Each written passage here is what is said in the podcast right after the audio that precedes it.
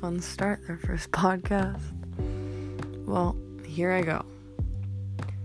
Eight years ago, I sat down at the dinner table with both my parents. My dad to my right, my mom across from me, and my sister across to me across from me to the right. My mom told me that my parents were getting divorced. I know this is probably at this point pretty common to hear. It's a common story and it's nothing new.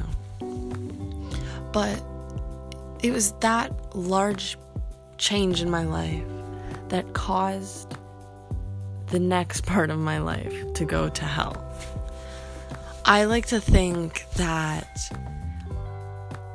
I didn't just get it slowly over time, but that my depression was like a switch.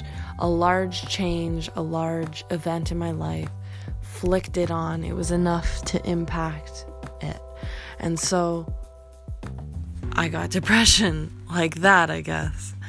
I've dealt with this for eight years, um, and it's been hell. I mean, depression is no joke. It's serious. It's something I've dealt with. I hate it, but I work through it. I've gone to three counselors. I'm currently on drugs. I find myself constantly having to work at not letting myself fall into those states.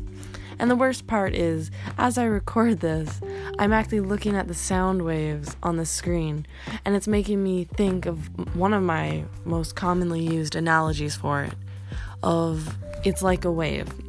It's got its ups, it's got its downs, but most common is the middle because on your way up it's there and on your way down it's there. So you hit this point most often. And I find with depression that because the middle ground is where you're at most often, your middle ground is lower than most people's. People can get happier or sadder I I find that with my depression, it's a hyphen of emotions, and at other times a complete opposite. It's a complete numbness, just a void of emotion. And at that point, I feel myself become a sick, evil psychopath. I mean, how can you not? Because you stop thinking about the love you have in your life and the things grounding you. Um, but yeah, this this analogy I think works well for myself. I mean, I don't know how well it works for others. Um, but another analogy I use is, like I said earlier, I kind of touched on it uh, the light switch thing. Um, it's like it with the whole hyphen of emotions it can be like a light switch a little kid's playing with.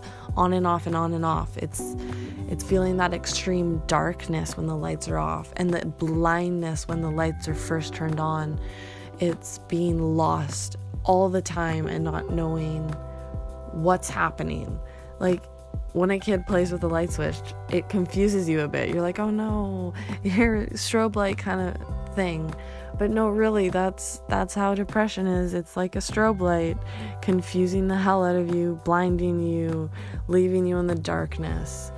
And it's this heaviness in your chest, like almost ball and chain you're dragging around. You always feel the weight, the tired, the the extreme pain when you want to put any effort into anything. And it's something that even when you go to sleep, you wake up from from having a long nap or a long night's rest and you still feel this and you still feel the tired and all that. It's it's a type of tired like I've read on Instagram posts, it's a type of tired that sleep doesn't help. Now, I'm not sure how to do the whole podcast thing. I mean, this is my first one. I'd like to think I'm acing it but I'm self conscious, so I'm probably going to just click the send button as soon as I'm done recording this and never listen to it because I hate the sound of my voice. But yeah, so I'm self conscious, anxious, depressed. Um, I've got so many issues in life, but that's not new for anyone who even cares to listen. Everyone's got their issues, but that right there is the worst. Never let yourself not feel because you tell yourself that there's someone out there who has it worse. You have, you get to feel because in your life and your experience, the worst you've ever felt is the worst you know. Your highs and your lows are exactly that. They're yours. And so you haven't felt the pain that other people have felt.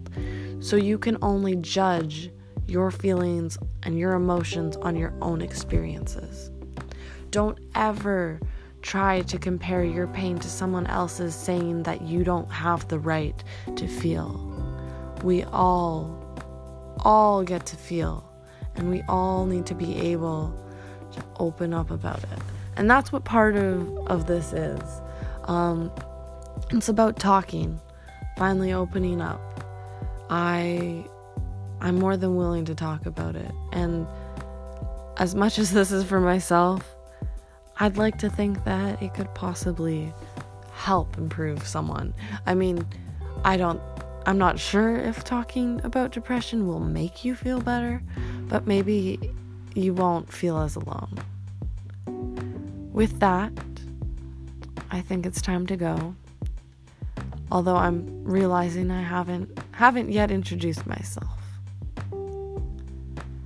I'm I'm gonna go by mirrored eyes, as I do on Instagram, mirrored underscore eyes, talking about all the pain and all the heartache, the problems, the issues, the tissues, you name it.